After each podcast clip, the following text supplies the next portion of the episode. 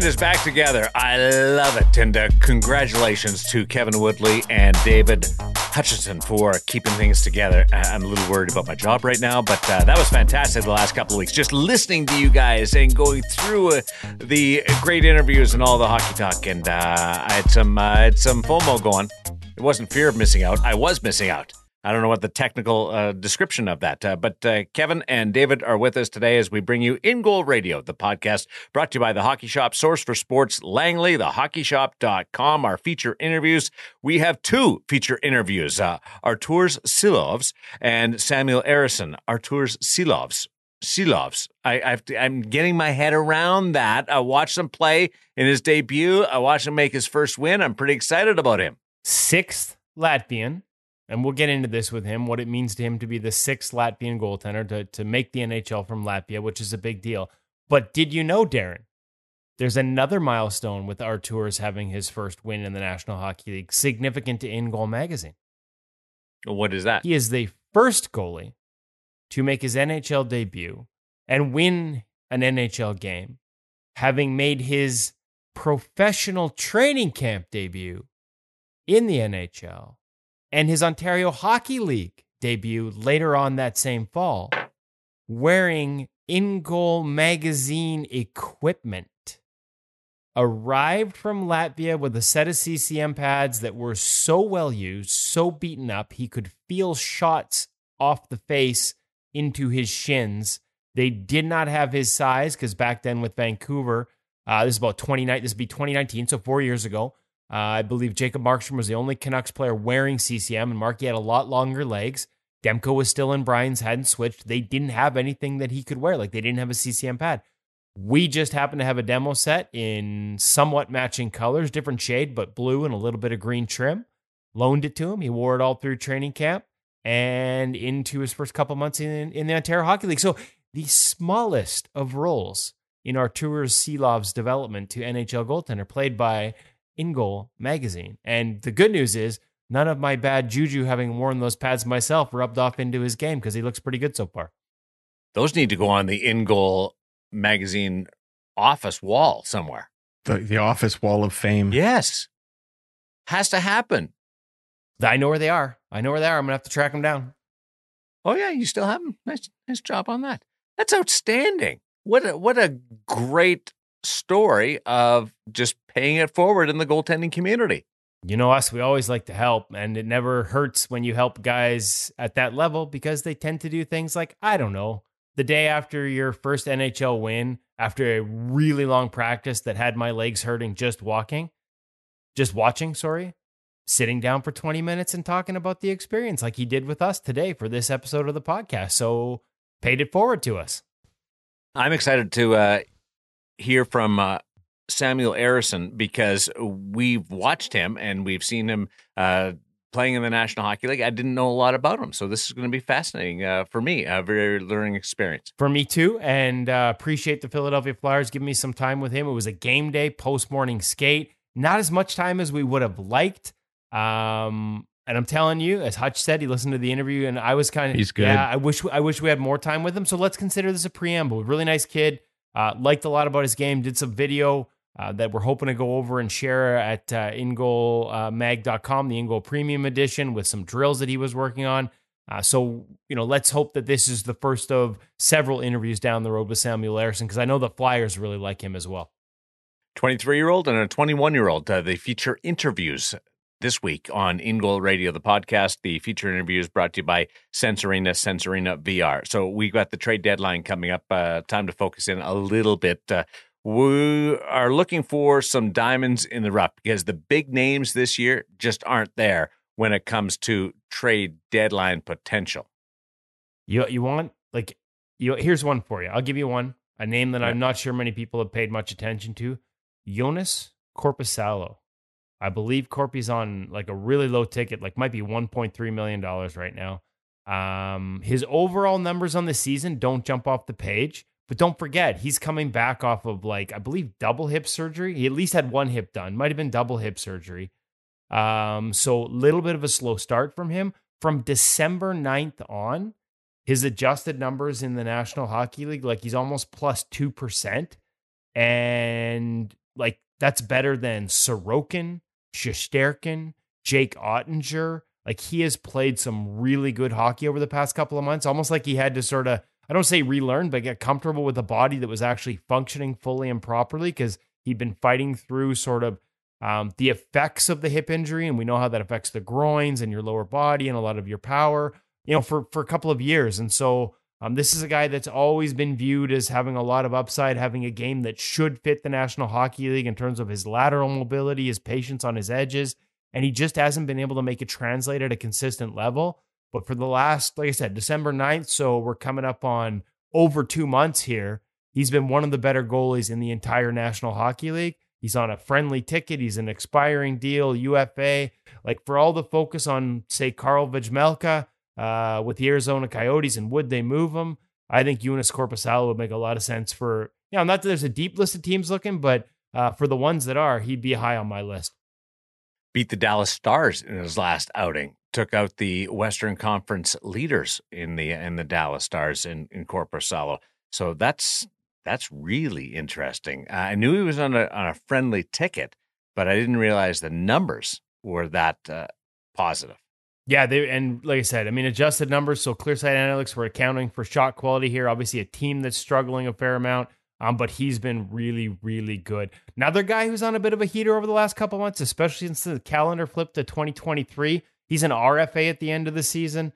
Um, and this is a little back padding by myself because when I was asked by the Arizona Coyotes, um, Craig, uh, um, Craig Morgan, who covers the team, sort of if they were looking for a second goalie and they needed one this season off waivers, who would they look at? Uh, my number one target was Connor Ingram. We saw the 47 save shutout, which is a record for your first shutout against the Tampa Bay Lightning. How about going 47 save shutout into the shootout against the Tampa Bay Lightning for your first shout, shutout?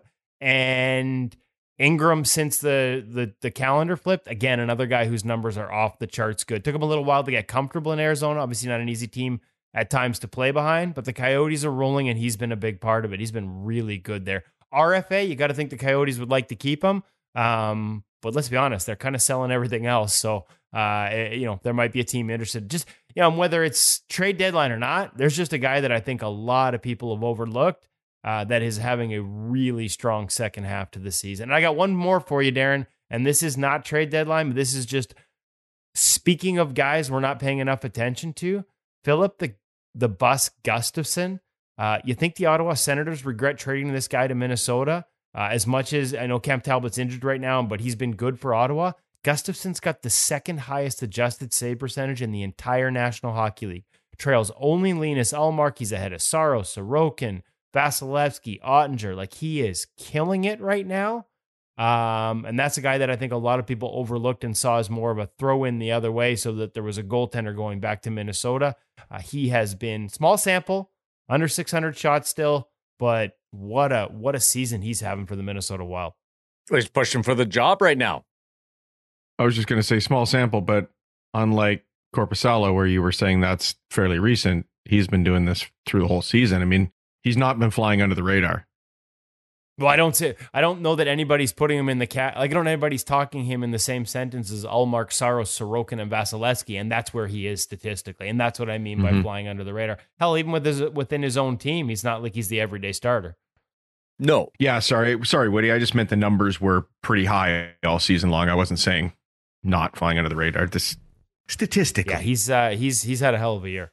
Well, we know what the Minnesota Wild think of Marc Andre Fleury. They started them last year in the Stanley Cup playoffs uh, over Cam Talbot. So there's an allegiance there. And Filip Gustavsson is still taking time right now from, from Marc Andre Fleury. So he's he's won that over uh, with his play. Can I give you one more guy, like especially second half heaters? Yeah. Our boy Jeremy Swayman is killing it. Linus Ullmark is still my Vezina guy, but Jeremy's play in the last couple months has been off the charts good. Again, over that period of time, some of the best numbers in the league adjusted, and it's given them a chance to rest Linus Ullmark. And it'll be interesting to see because Ullmark's adjusted save percentage remains number one in the National Hockey League.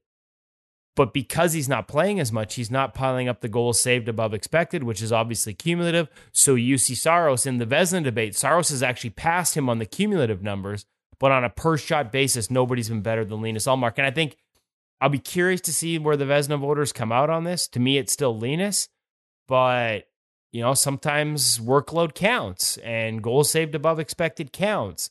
And I'm like, I'm really curious to see. It's almost like Linus could get punished because his playing partner is also playing really well, especially sort of in the last month and a half or so.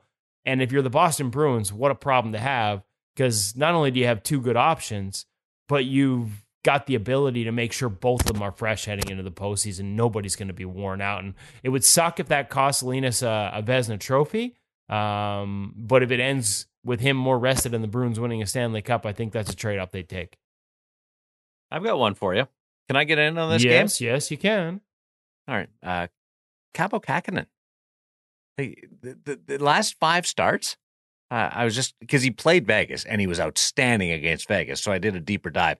Uh, he actually had to leave the, his start before that. He got wonked in the head and uh, and had to leave that game. But his his last five starts, uh, save percentage, and this isn't adjusted. I'm not fancy enough like like Woody, but he's 900, 947, 923, 950, and 919. That's pretty good on on a team that's not known to be really really tight defensively. That's a hell of a run. Like his overall numbers on the year are are, are not pretty adjusted as well, No. but that's No. that, that's a hell of a run. And I happen to watch uh, chunks of that game against Vegas, Darren, and it was like because somebody said, oh, like somebody basically called him Kak- Kako Hashik, like he was that good, and there was moments. And and that creative, Oh, like he was diving yeah, over. Yeah, like there was there was a lot of brilliant moments within that game. Um certainly. And and like I said, it's it's interesting, right? Like um as Hutch said, Gustavsson's been great all year. Some of these are more smaller samples, but I think it's when you start to see those four or five games become 10 to 15 over a couple of months. And I think in Korpisalo's case, it's because we know what the pedigree is. We've seen him do it before, but also because you know the injury, right? Like, so you know that this is, it's been going on long enough now since early December.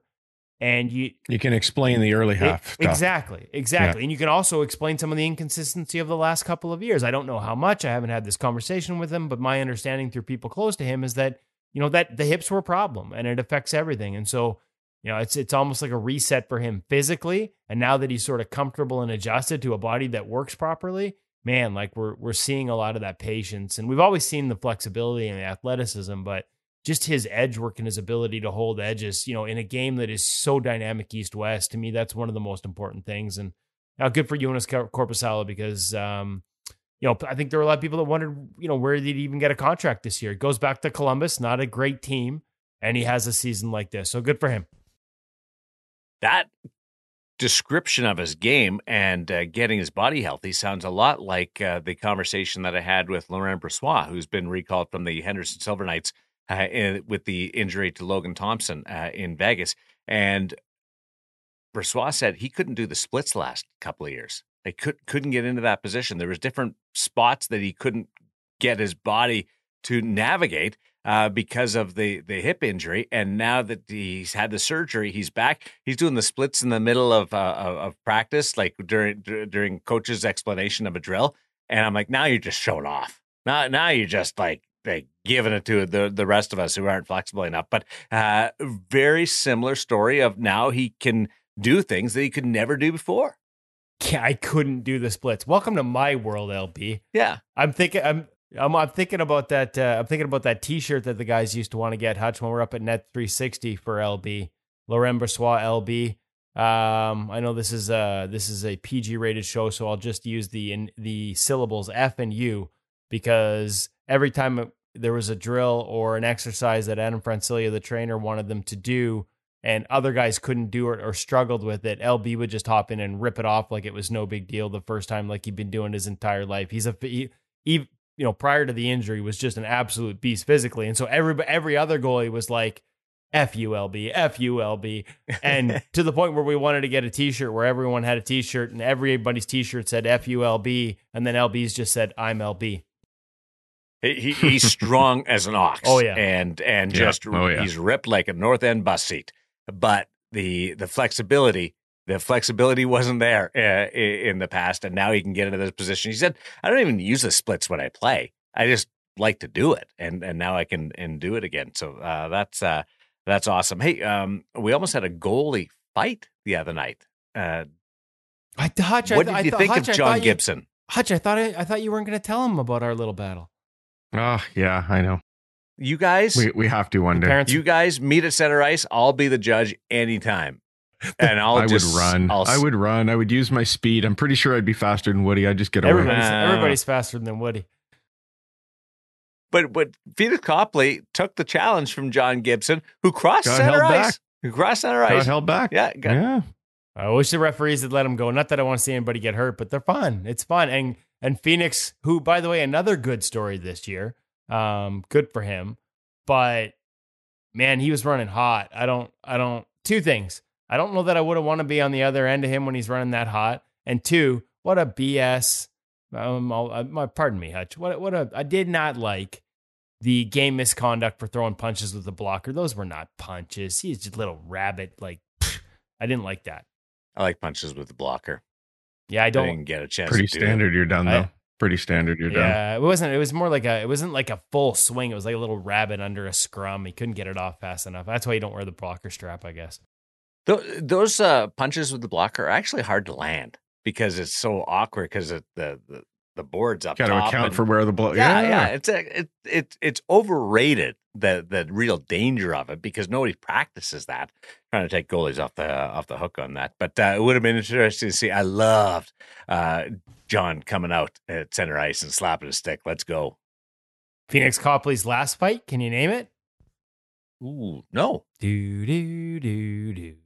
Against the guy a lot of people would like to see actually drop the gloves in the National Hockey League. now. Binnington. Binnington and Copley, who played together with the St. Louis Blues, dropped the gloves at center ice in the American Hockey League. Really? They did, and they and like I said, I think I don't know how strong the relationship is, but they played together and were teammates. And it's my understanding that they're like I don't know how close buddies, but they're like they know each other pretty well. There's no animosity there, but heat of the moment in a game, gloves came off. There we go. It wasn't while they were teammates though. No, no, no. It was uh, Okay, that would have been a really good yeah, story. Yeah, that would have been even better. No, I think it was the year Binner was uh, on loan to. Uh, and maybe Copley was in Hershey, so he'd moved on as well from his St. Louis days. They both moved on. I think I don't know if Binner was in. I want to say San Antonio. I think it was San Antonio Hershey. I think I think goalies, even if they know the other guy, they're fine to do it because no, you're hoping nobody gets hurt, and it's just a spectacle, and the boys love it. I, I think that's the where it goes. I, I, So that means you guys can fight. ding, ding, ding. Hutch, Yeah. let's go. No, I'd get hurt. Woody would get hurt because all you have to do is just graze him with a blow, and it would be like the end of time. So maybe I actually would win it. He'd probably just think that. yeah, I know, but you don't forget. Don't forget, Woody's snaptastic. Oh no, Yeah, but that's but I'm stealing That's your true. foam roller, and I'm hitting you with that. I'm not hitting you with my blocker. I'm hitting you with my foam with your foam roller. And you wouldn't think that getting hit with a foam roller would hurt, but I got the vibrating kind with the giant lithium ion battery in it, so that would that would really be tough. Uh, hey, what Okay, this is going off the rails, boys. what do you think of Freddie Andersen's mask in the Stadium Series? Uh, gorgeous. If you haven't seen it, make sure you check uh, uh, Jordan Borgino, J Bo Airbrush uh, on. I hope I said your last name right, Jordan. Um, on Instagram and Twitter, we we posted links to it on our various. We try not to. St- I know a lot of like. We should probably post more of the images ourselves. We try not to take all the images and post them. We try and link them to, so you go check out the actual artists. Of course, Jordan was the guy who did Carey Price's Mechanical Skull. He's doing all of Jacob Markstrom's um, masks with the flames, and there's just been some some absolute sick ones there. Uh, and you know, not to much like uh, Artur Silovs, uh, the in-goal crew played a little role in this. Uh, Freddie was looking for some ideas because he wanted to mix it up and wanted to do something big for the outdoor game. Um, Jordan's was one of the name we passed along. They connected. Uh, Dave Freed, I think he's got a mask coming from Dave Freed as well when he's back with Carolina for the regular season. But this thing is, you know what it reminds me of? It reminds me of the Alex Auld Montreal Canadiens mask Oh, from a Mm. distance, yeah, that's a good comparison. right? Like from a distance, One of my Yeah, favorites. yeah. from a distance, all you're seeing is the logo. Like big and bold, that's all you're seeing is the logo. But when you're up close and you see the detail, it's crazy sick. It was an angels and demons theme, but there are hidden messages. This is I didn't know. Like I should have known. Like Freddie's that guy. Like he, he details and goal. He likes to geek out on goalie stuff, right? Like he's that's why he gets along with us so well. There are actually Prison Break. If you remember the show Prison Break, where the guy had tattoos all over his bodies that were actually keys and symbols to how to get out of the prison. Like he would have the prison map sort of tattooed in different ways. There are hidden messages throughout this mask that only Freddy and the painter know about. Little sort of maps and guidelines, kind of like prison break style. So tons of detail. I love that idea of from a distance, I see, you know, a logo or something iconic. I know what it is, but then up close, I could watch this and look at details on this thing for probably hours. Those called Easter eggs? Is that what the kids call them? with it, Easter eggs might be so old that it, it's not even the kids anymore. That's what the kids, guys like us who think we know what the kids say, say. You could have just went along with it and made me feel cool. No, we're it's definitely Easter eggs. We're old. We're old. Thanks. I would call it Easter Thanks, eggs. Yeah. I'm cheering for you in the battle royal at center ice. I'm here for you, buddy. against uh, against Woody. Uh, we've got the gear segment coming up uh, from the Hockey Shop. Source for Sports Langley, thehockeyshop.com. What's going on over there? Uh, lots of things. Make sure you check them out right now. We've done the True PX3 Catalyst. They got lots of that inventory in stock. And now, uh, as Cam's going to tell us about, you've heard about the Warrior G6 with us. We've talked about the Warrior G6, but you couldn't actually get the Warrior G6. Um, they have it in stock, all different levels senior, senior pro, intermediate, and down to junior. And as Cam's going to explain, even in the junior model, they have that hard plastic slide plate on the knee, which will help you go east west, zippity doo dah, super fast. Um, just a couple of many items that are starting to arrive at the hockey shop. We're sort of gearing up for spring. We're gearing up for all the new arrivals from all the brands. These are a couple of ones, like I guess G6 isn't new, but it's new to you being able to get it. PX3 is new. Got lots of new stuff coming in. Make sure you check them out at the hockey shop, thehockeyshop.com. Keep your eyes out as well. Tendy Fest will be back this summer at the hockey shop. Keep yes. an eye on all their social media for details and an announcement on dates. I know them, but I'm not sure I'm supposed to say yet. And when Tendy Fest is going to be this year. It's a can't miss event. And they got some great things lined up for this year out near their new location in Langley, British Columbia. That was awesome. My first Tendy Fest right before COVID was amazing. Is so much fun. We we got to interact. Got to come back, Darren. Yeah. Uh, uh, put me in there. Uh, I'm all over it. Uh, it's the gear segment presented by the Hockey Shop, source for sports Langley, thehockeyshop.com with the Warrior G6.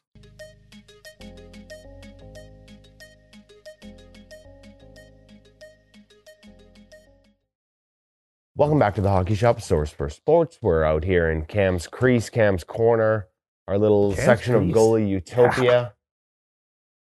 Off to the side amidst 34,000 square feet of hockey awesomeness. Awesomeness. There we go. And speaking of awesomeness, you might be wondering to yourselves, why do you have the Warrior G6 line in front of you? Did you not review this? God, how long ago was that? May? I think it might have even been earlier. May of like 2022? Yeah, that sounds yeah. about right. Okay. So, um, why do we have it?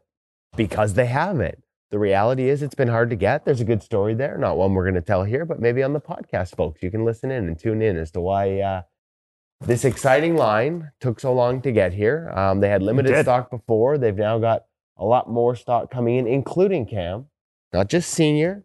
We've got intermediate and we have junior. Mm-hmm. So let's just go over, for those who don't remember quickly, the highlights of the G6 line, starting with the slide plate. The slide plate. Uh, basically, one of the kind of hotly talked about topics, uh, well, for like the gear market release of this like previous season, um, and even into this season. So that side plate uh, basically creating, you know, so much less friction in terms of for your. It's hard plastic on the inside of the pad. It yeah. slides like a hot damn. You want me to just put it succinctly? Hey, there we go. Your your Kevin Kevin sponsored moment brought to you by the Warrior G6 slide plate. So in terms of for your overall, like it, it literally is hard. It's it's exactly. it's hard plus. And you know what? If it's too much, too, it's easily removable. Um, it's just held on by two Velcro straps.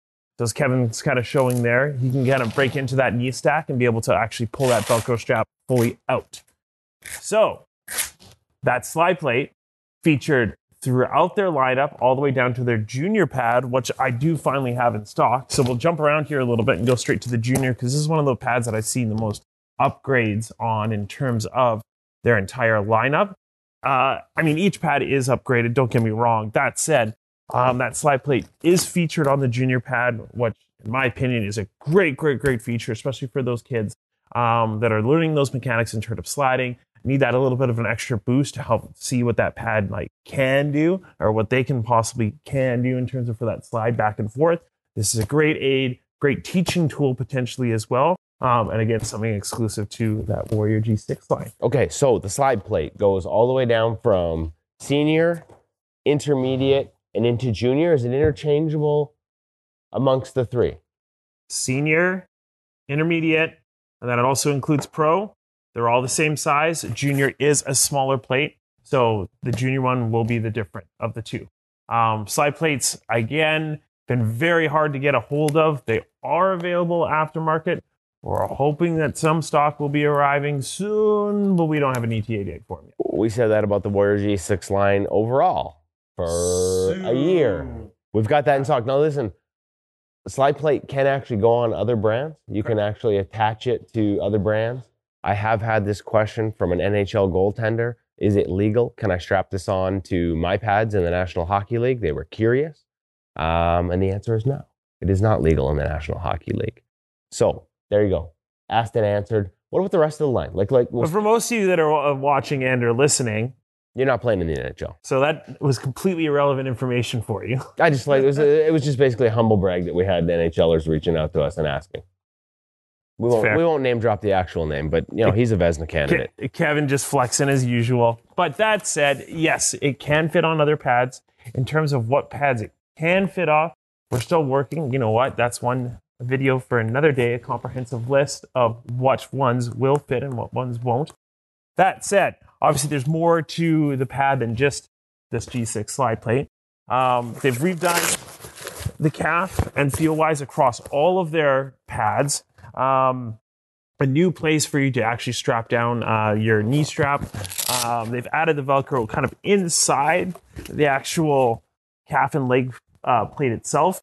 So just creating a cleaner wrap on the outside of the pad. Uh, Also, too, creating a bit more connectivity. So you're creating a bit tighter of a fit, even when you do strap your uh, knee strap down to what we call it, like like calf position, for example. Um, so a bit of a different feel there. Um, Warrior has also created an ability to customize your pad in terms of how tight you want that uh, bottom calf strap to be, their main calf strap. So there's two slots in there. This is specifically on the junior pad as well, but it also is featured as you tier up through the lineup. Um, again, kind of moving back to the toe of the pad, they've lengthened the bootstrap a little bit, a little bit of a highlight uh, of an area that was a bit uh, on the tight side of things, especially in some of their older models, G5, G4, uh, for example. So a little bit extra length here, a little bit easier to do up. They've still got their bungee toe system. No toe bridge on the junior pad. That is something that will be featured on the senior and the intermediate pads. So if you want to go OG like the original, how you do up your pads, you still have it on the on the ju- on the uh, senior and intermediate, but the, the junior is pretty much just the warrior system. Correct. And then again for this uh, series here, with you could go with laces, different bungee systems, other aftermarket parts that you have seen. So definitely a good call out that way as well. Okay, overall profile, um, super thin thigh rise. Funny, we just did the uh, um, True Catalyst PX3. We're talking about how thinned out that thigh rise is.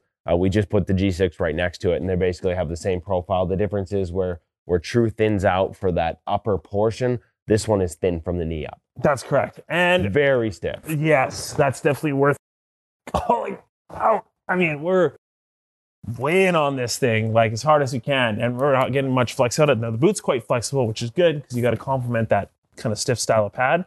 But especially for users that have been familiar with Warrior, um, especially G, from the- G5 G5 line maybe ha- had some would argue a little too much flex at the top of the pad. Correct. Even in some, of them, they had an option to kind of stiffen it up too as well. This is even stiffer than that. So once again, if you are looking for that stiff pad, you are definitely going to find it here in the Warrior for sure. Okay, stiff and straight on that one.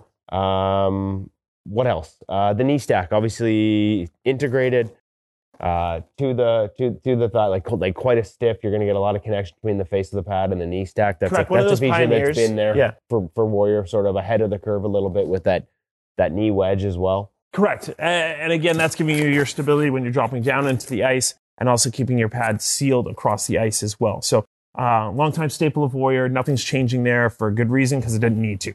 Um, again, a little bit ahead of the curve in that sense. Okay, so this is a, a quick refresh on the Warrior G6. If you want to get more information on the blockers and the gloves, the different models, the different options, the different closures, that was all included in our original Warrior G6 review. We'll have a link to that in here. Um, the key today is they have it in stock, and that has been something that was difficult for a long time. Um, again, make sure you listen to the podcast. We'll explain some of the fun little details behind that.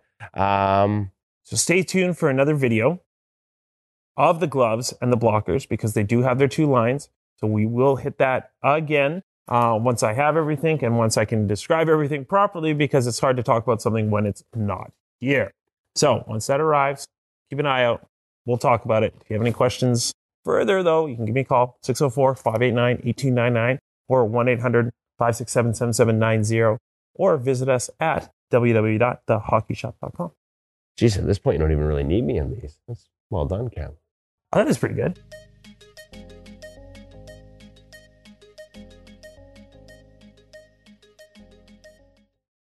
Oh, now I am going to be paying attention to the gear segment every week, specifically dialed in for Tendy Fest news. Uh, the uh, Warrior G6 line, uh, we heard a lot about it. Uh, awesome that people can get their hands on it.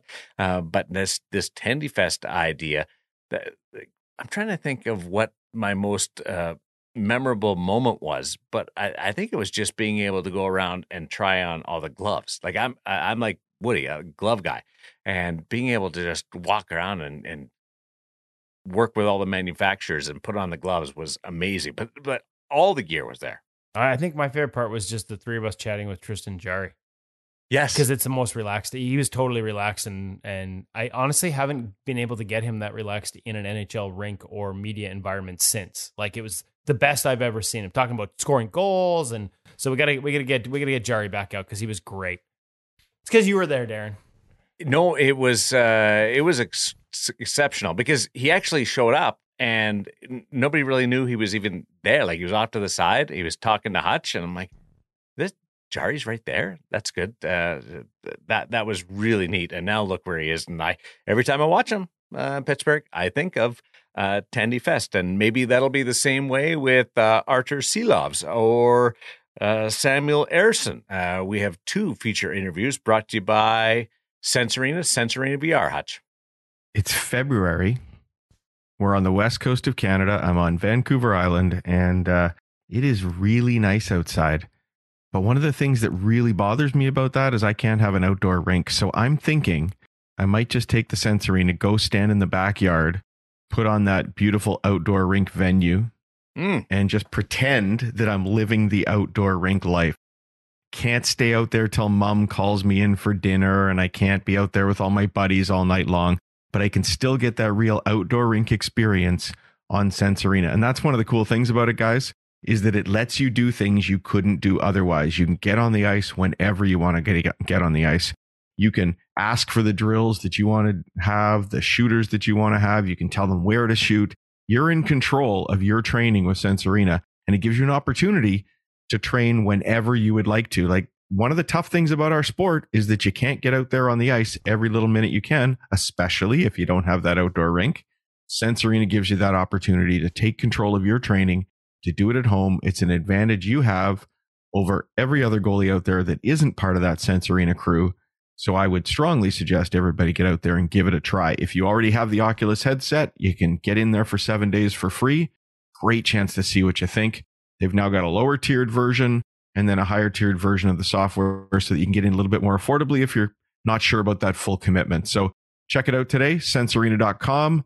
If you do decide to, use the call code IGM50 and you'll save a little bit more on top of whatever great deal they might have going on right now. That code is IGM50. Yeah, as in in goal mag. 50. You know what else they let you do that nobody else can do? Stop pucks. I actually Oh, stopped them. there's that one for me too. Although I don't know Feel how your stop it. toes after you've been outside for 15 hours? Uh, that's a good one. That's a good one. How about be Darren Millard? Yes. Because you can face Well, that's not hard to do. Because face you can face- NHL face shooters. NHL shooters. Not, I mean, me and Hutch don't get to do that. You do, Darren, but we don't.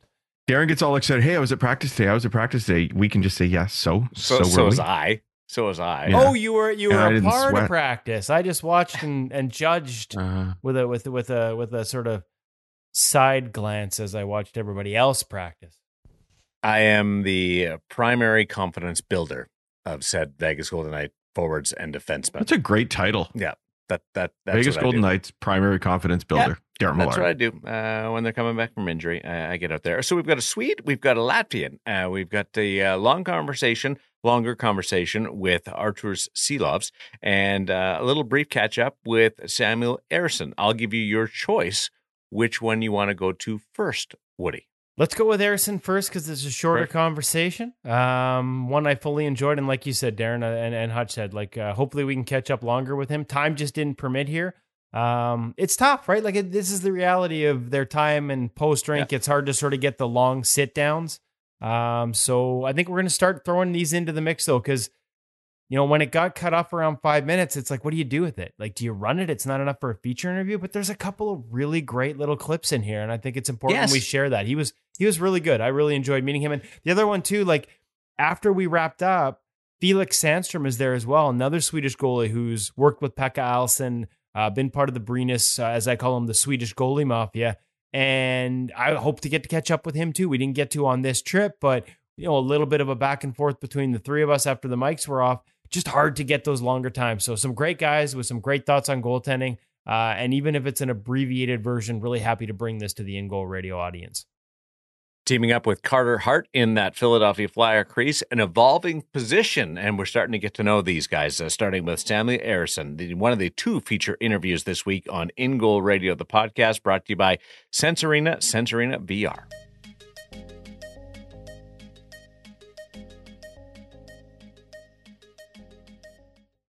Wanted to ask you a little what what's been the biggest adjustment this year for you coming over i mean there's there's probably a lot of adjustments what's been the biggest adjustment coming up to this level in your mind Uh, I mean, uh, I got here last year, but uh, had a pretty rough year. I was injured uh, most of the season, and so this year was uh, really the first one year I uh, I'm actually playing, and I mean it's it's it's different. Like the players a lot quicker, and uh, especially in also from the uh, from from Sweden where I played before to uh, to North America, it's a the faster pace out there. Uh, things happen uh, a lot quicker, and I would say uh, up to this level two, uh, guys are so skilled they they can make something out of nothing. Uh, so you always got to be ready.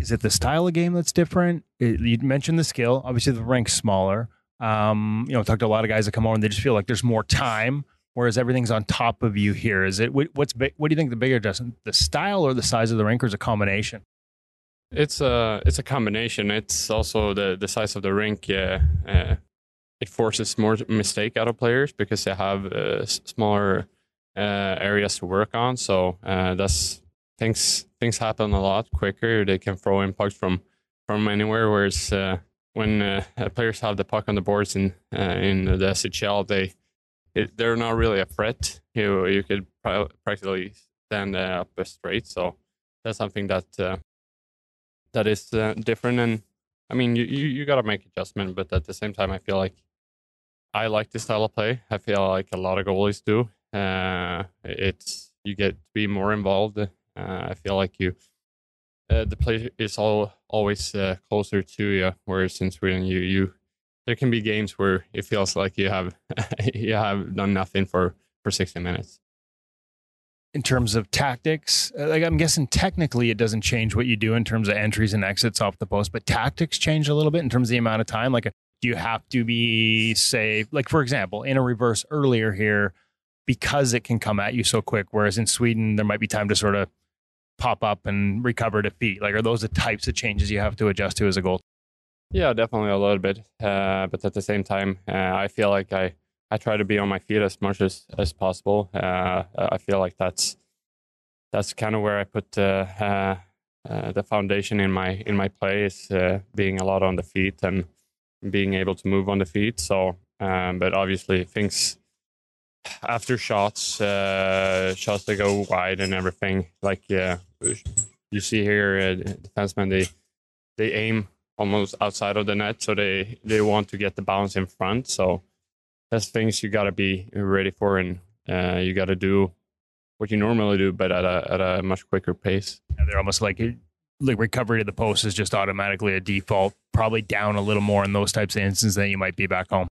Yeah, definitely. And also, uh, like if you uh, if you want to play on the laces or if you want to play on the uh, on your uh, skate blade when you hit the post, I feel like I before maybe uh, years ago I played more to my skates, but I feel like here where it's the puck is uh, where it's around the net, people the guys are just trying to throw it in there, so you got to be able to uh, try to close that out, and that's why I try to play more to my laces nowadays. So you like toe box, like the bottom of the pad. Yeah.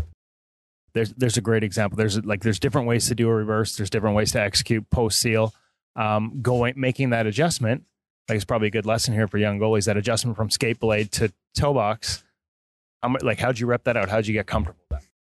Just put in uh, put in a lot of reps. Uh, I had a mm, goalie coaches and uh, uh, goalies I work with back home who were really good at that and who, who have made that adjustment themselves. So that's something you just got to put put your work into it, and uh, uh, you'll get comfortable with with time.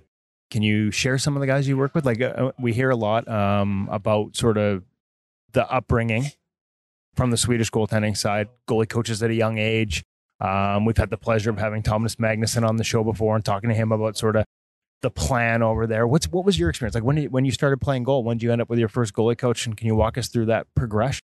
I had a goalie coach. I, I like when uh, at a young age, you you don't really have that uh, in uh, close by. So I went to like a, they had a goalie school every Saturday morning, eight o'clock in the mornings. My dad used to drive me. It was half an hour drive, eight in the morning every Saturday. So that was uh, thinking on just what parents do for you. But uh, yeah, I went there and it was just uh, a goalie coach who did a lot of skating with big groups of goalies from uh, around the area, and I feel like that's where you kind of a lot of skating. And then I had uh, I had the pressure. I worked with uh, Pekka Alsen, Per-Erik Alsen in uh, in Brynäs, who's probably one of the most uh, best goalie coaches of all time. Whereas you look at the goalies he's had come through, he has uh, Markstrom, uh, Felix, me, Jonas Johansson, and uh, Anders Lindback, and Jocke Eriksson, a lot of goalies who, who's come through uh, through that school. So, and then after that, I had uh, I had lots of Johan Holmqvist,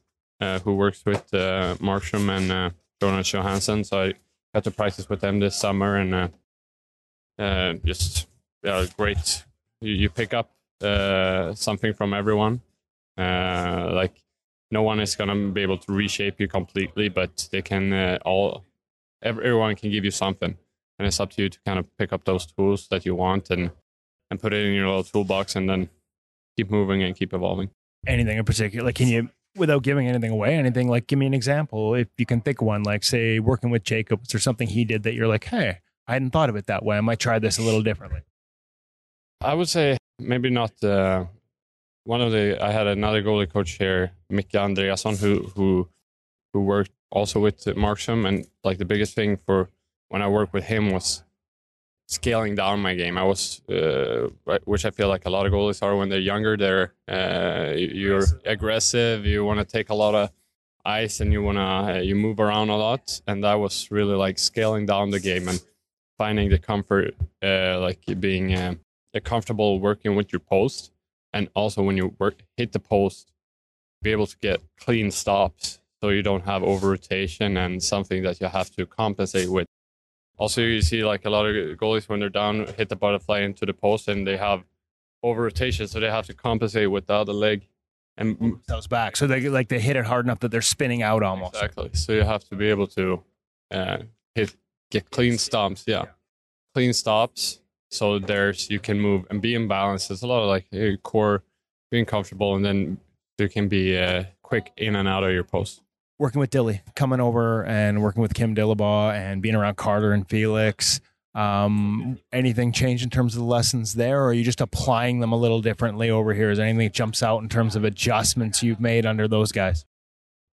I mean, I, I think you keep on uh, scaling it down a little bit uh, sometimes, and just being uh, more patient uh, in uh, certain situations. Being patient on my feet, but also being patient w- once you're down on the ice, so you're not. Uh, uh, something Dila talks about, like you're trying to avoid unnecessary pop-ups where you just get up to basically go down again.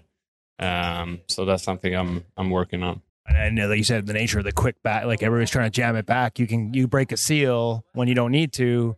Pucks end up in nets over here. Exactly. Perfect. Thank you for your time. Yeah. Thank you.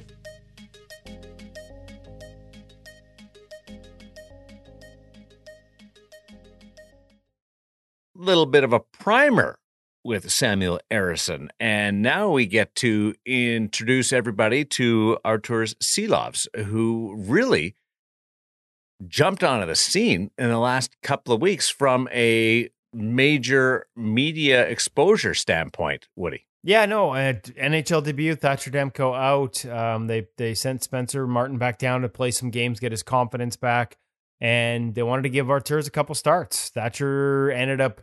I actually don't think Arturs was supposed to get the second start. I could be wrong there. I think Thatcher was supposed to come back and back up against the Flyers last night. Um, he wasn't able to.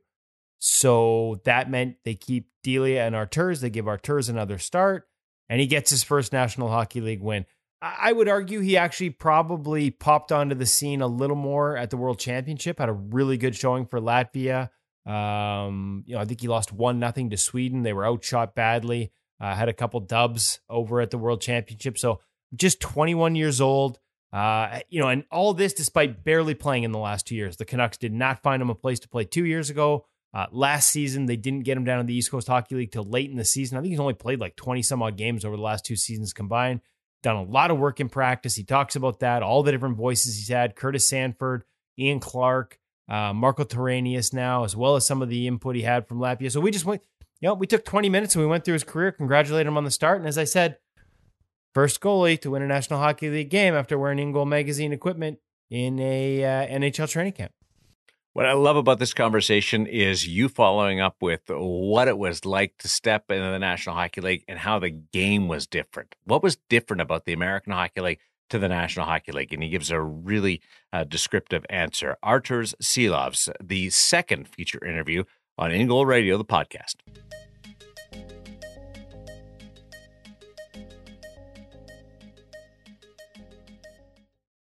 First NHL start, a couple nights later, first NHL win. What what are the emotions after a night like that?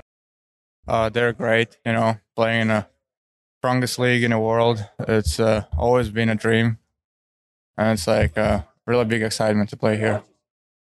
What was what, were there nerves the first night? Like just doing something new for a first time. You played pro for well even before you came overseas, but it's different. Uh, how would you manage that? Um, I think just like you know practicing a lot. Then like I got a couple opportunities to play in like American Hockey League, East Coast. You know, it was like World Championships, Yeah. big stage.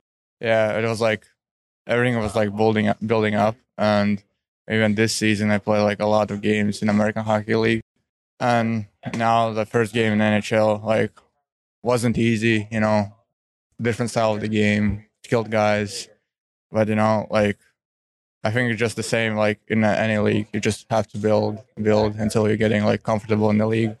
Walk me through your pregame routine that allows you to treat it the same. Like guys have different things they do so that even when the situation changes or the league changes, there's just something that gives them a foundation. What's yours? Like what how do you get ready for a game? Is there anything you do? I know I've seen the juggling on social media, but is there anything else you do mentally to sort of set yourself in that space? Uh, not really. I'm just you know stretching, taking my time. You know, I think it's like more about like getting early in the rink. So it's like all the atmosphere around you is like preparing you, and just getting into it.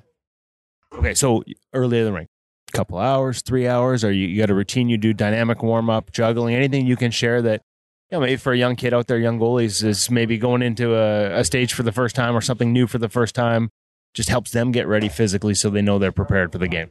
I think uh, stretching probably is a lot. You know, like you don't want to get injured. Of course. So it's like I think that that's the most important thing to do. Like before the games, before the practices, it's like you don't want to be out like you know for a long time because it's like your life and you want to build here. You want to build your career, right? The um, adjustment you mentioned to the NHL, you said the game's different. In what way? Like, how did you have to adjust maybe tactically as a goalie at this level? Is it the speed? Is it the shooters? A little bit of everything?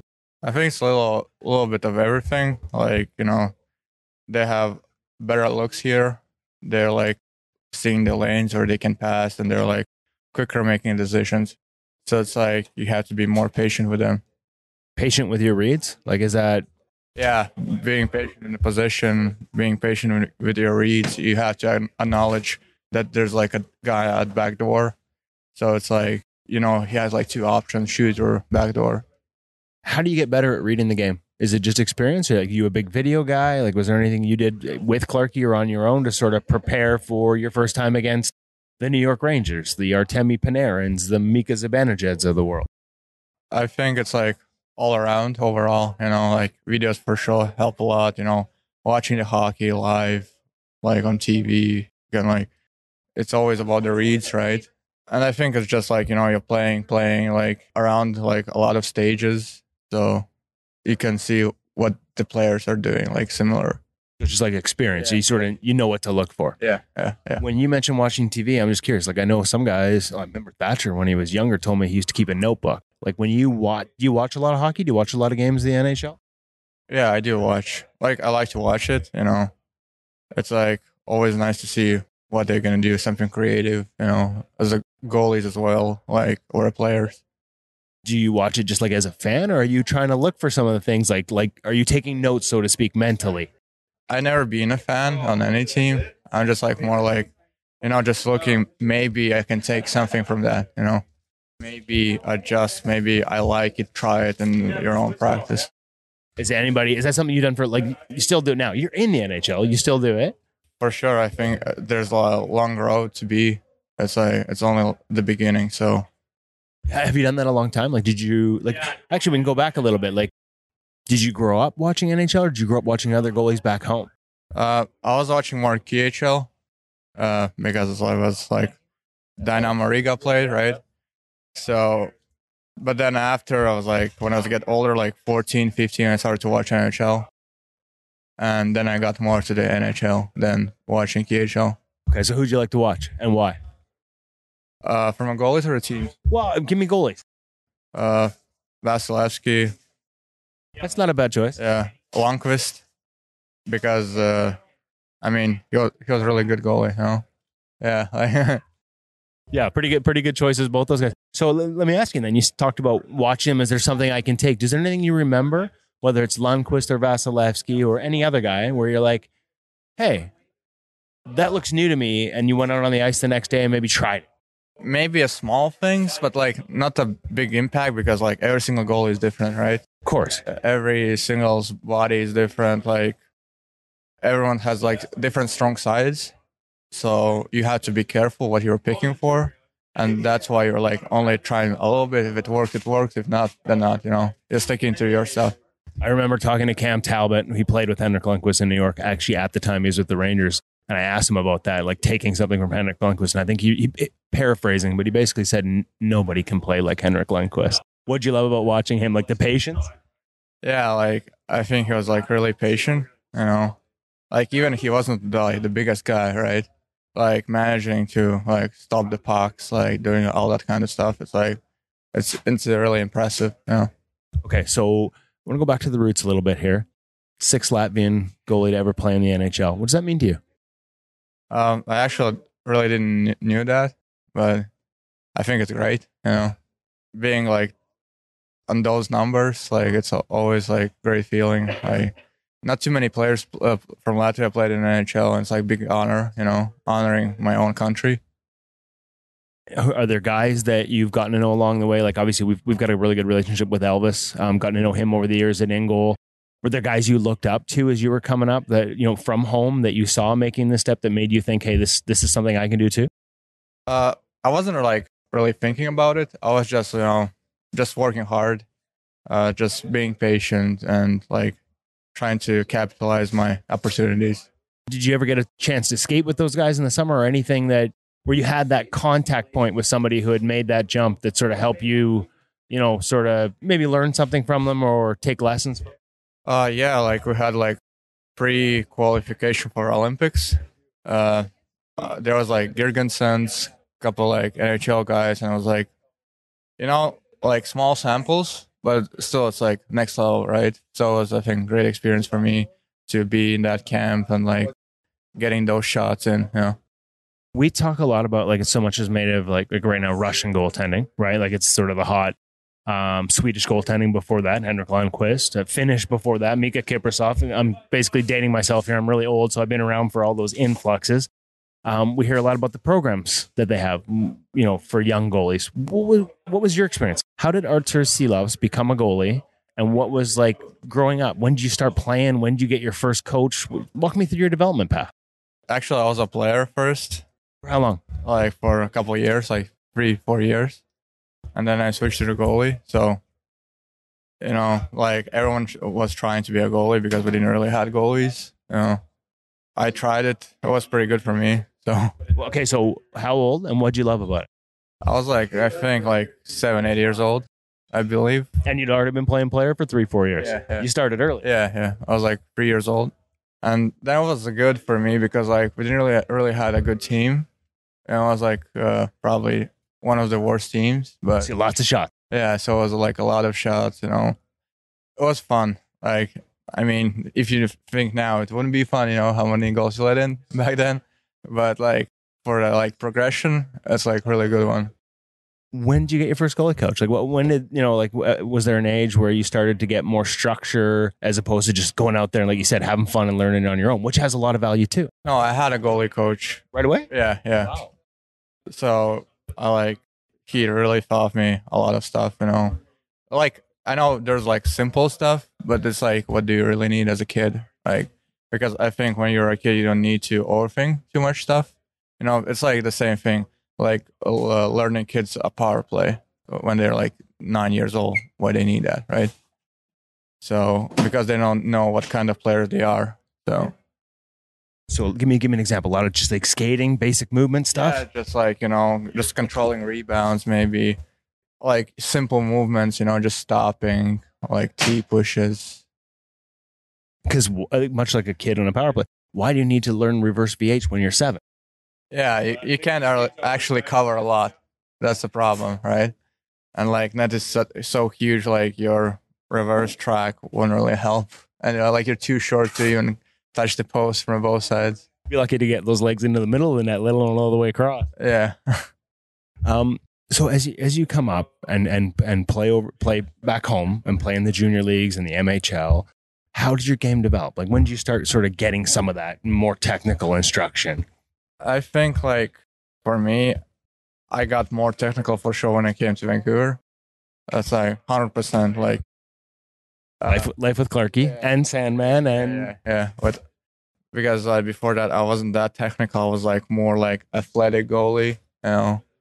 But here they they helped me a lot to be more compact, be like technical, right? So I can use like my athleticism like as a last result result, right?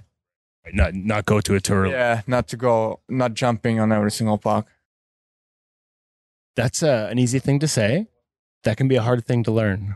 Walk me through that process a little bit. Like like getting to the point where you rely more on the foundation and less on that sort of emergency stuff. I think it's just because we're doing like every single day. You know, it's already like a habit. And then it's like, you know, you start to see it's like it's working in the games. And then you're like starting to trust that process.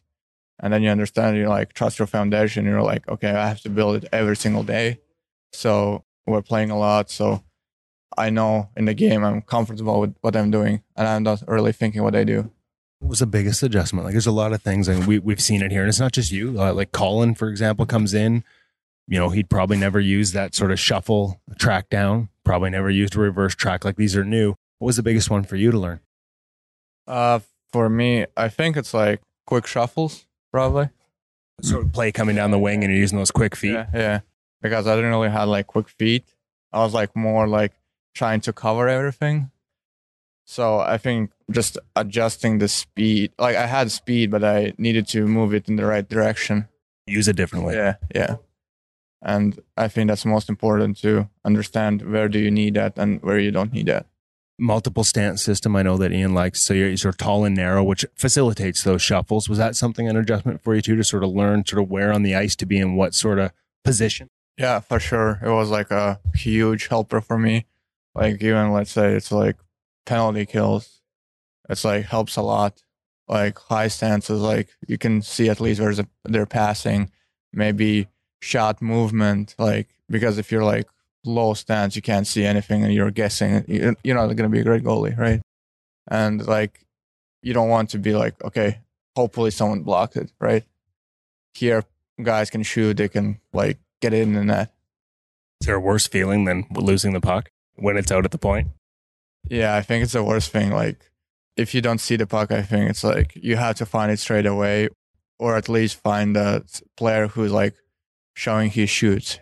So you have like sort of understanding. You can react on something. So in showing his shoots, you're looking for signs they're shooting, even if you can't see the puck, like hand position, head, stuff like that. Yeah, yeah. Because like you can't see puck every time because there's like so much traffic.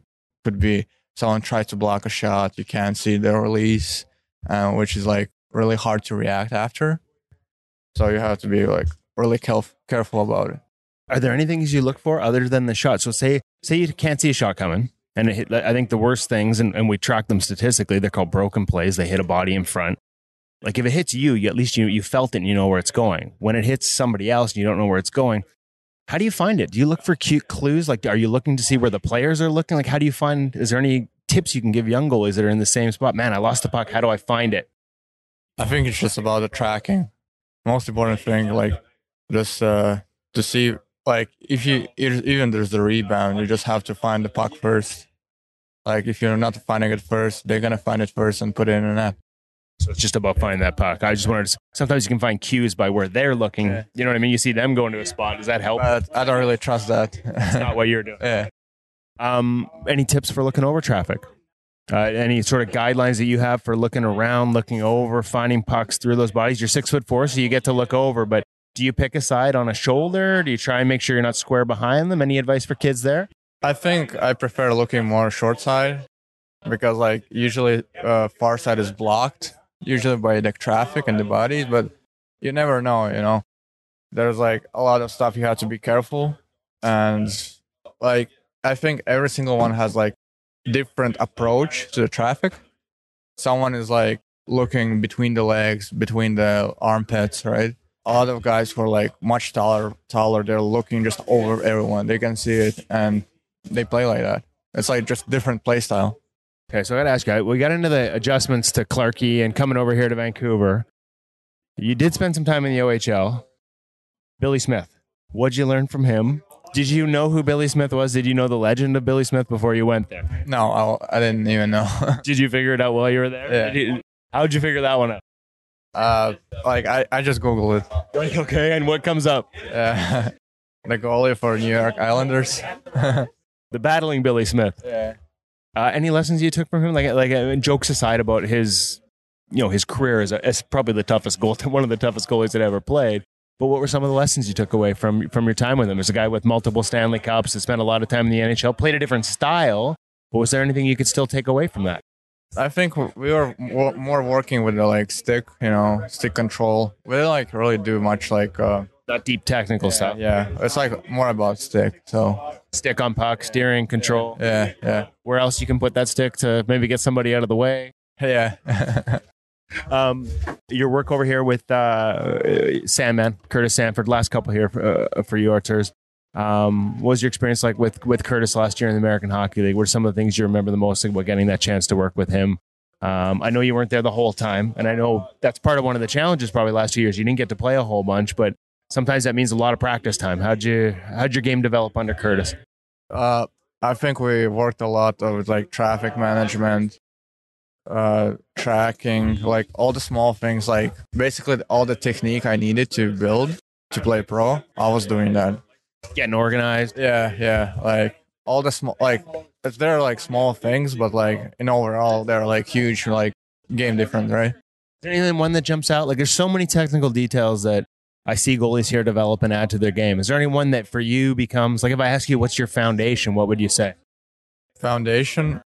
Kind of two different questions, I guess, maybe because some are some are smaller pieces and some is like I think probably just uh, stance adjustment. that's a big one, eh? Yeah, it's like I think it helps a lot, at least for me.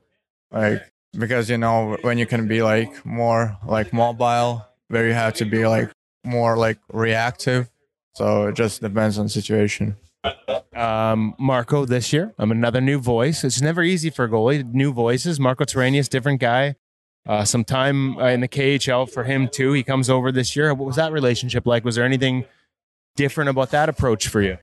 I think uh, he helps helped me a lot with uh, getting more like compact. You know, being like Define compact for me. Just not opening holes. yeah, not being too spread around, being like holding my ground stronger, like Patience. patience. Yeah, like even on the tips, being like more square. So I think it's like big improvement for me. When you say tips and being more square, give me give me an example of what you mean by that. Like not sliding and moving too much in them, just sort of shifting. Yeah, just shi shifting. Yeah. Sometimes that's easy to say, hard to do. How do you how do you get to be a shifter and not moving too much? Lots of work, I'm guessing. Yeah, it's a lot of work. Any drills you can share with us? Um, I'm drilling you big time on the goalie stuff here, but we're geeking out on goalie stuff. uh, I think just like uh, tips from the blue line, you know, it's just like tips overall, like any kind of tips is gonna help. What's your rule of thumb? Are you trying to get as close to that guy tipping it as possible without chasing? Close to the tip point without sliding? What's the Uh, there's like a lot of stuff. Sometimes I just try to react because I trust my reaction time. So mostly I try to react because like if I can do less movement and like just react and like and that's gonna help me, you know, just uh, not overcommit and be like, okay, I stopped the puck and like I can do the next move. last one? E-Flex 6, what do you like? Like the, this brand new set, you said one practice and into a game. Uh, they're pretty good. I think bounce a lot. That's nice for me. And otherwise, I think it's pretty good. Thank you, Arturs. Thank you.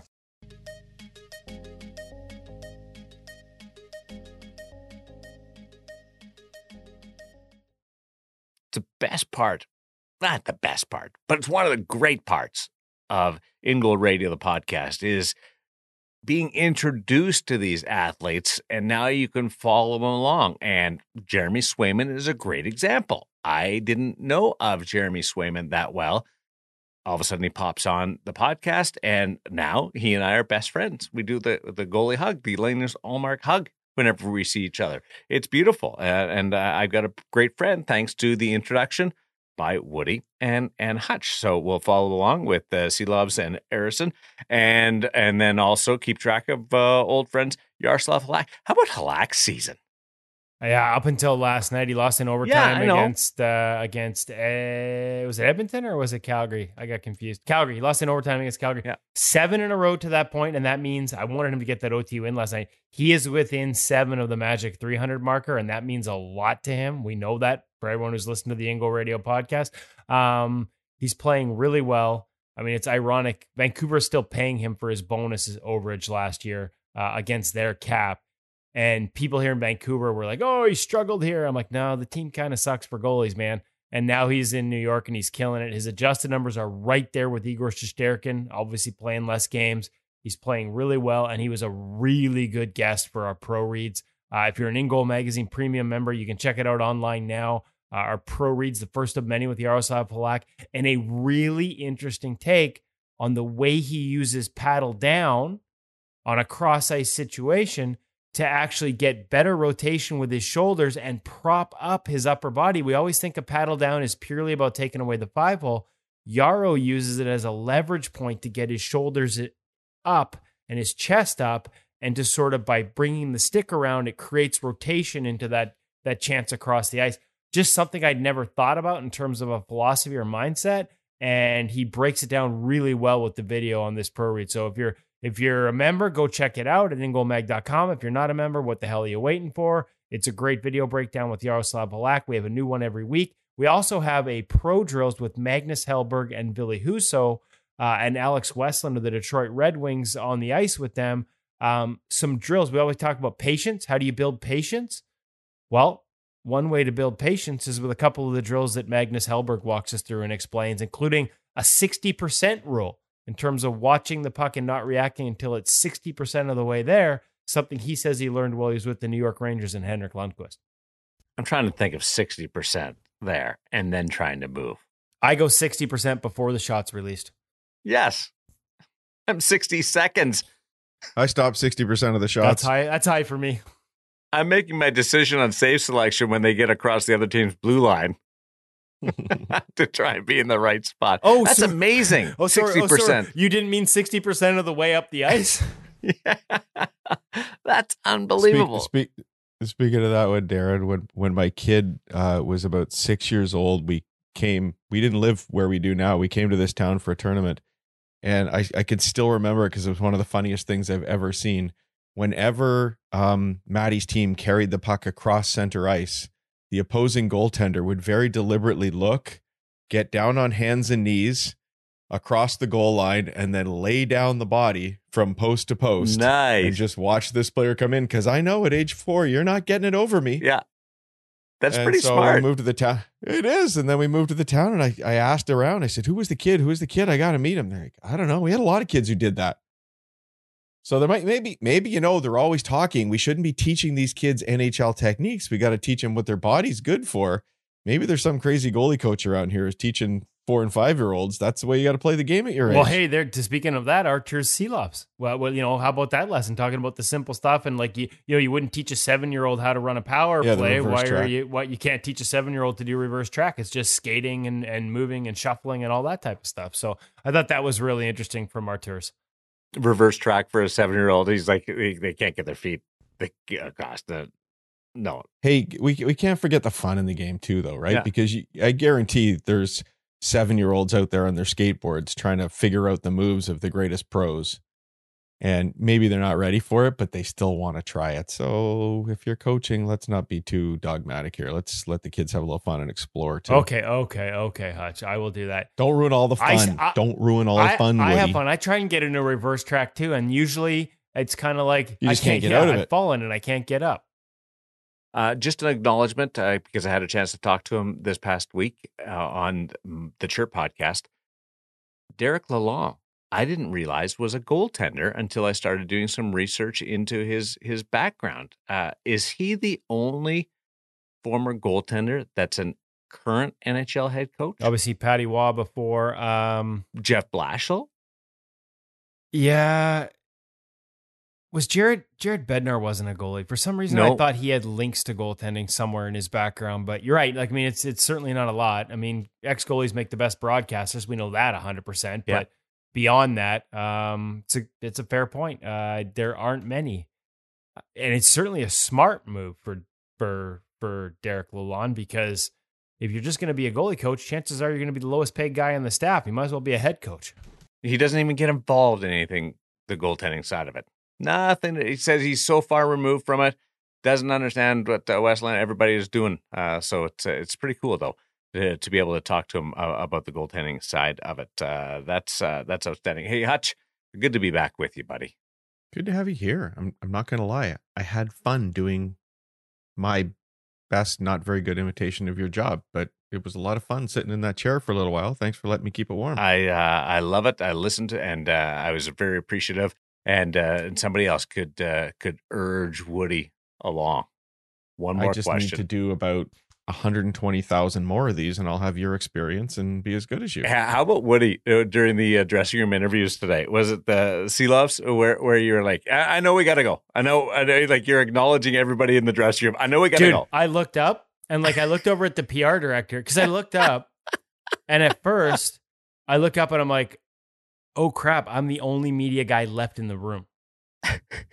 and I noticed that the volume had gone up significantly around me. I don't know, Hutch, if there's a lot of work. Oh, I can tell in the edit. Yeah, as you're editing that file, there might have been some non PG language amongst the chirps that were flying around the room. I, They will not be heard. They will not. I was heard, like, afraid, I was folks. thinking to myself, like, it got really loud, and I'm like, and there's a lot of chirps going back and forth, and I'm like, oh, I look up, I'm like, oh crap, I'm the only media guy, and half of them don't even either they feel comfortable enough that I'm there, or they don't even see I'm there because they're in full, you know, horse around mode. And I look over at the PR director, and I'm like, just yeah, I'm done. I'm, I realize what I've done here, and uh, and still asked one more though.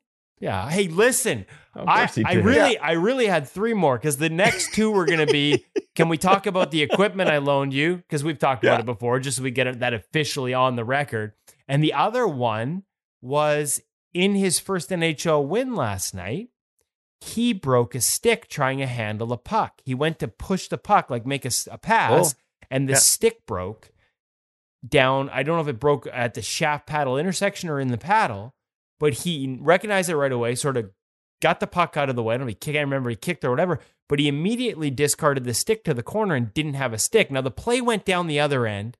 Luke Schenn comes off the bench with his stick and one for Arturs, brings the stick to Arturs, turns around to get back in the play. The Canucks score while he's doing it. Luke Schenn gets a plus on his record. He was plus plus five last night. One of the pluses was him bringing a stick to Arturs.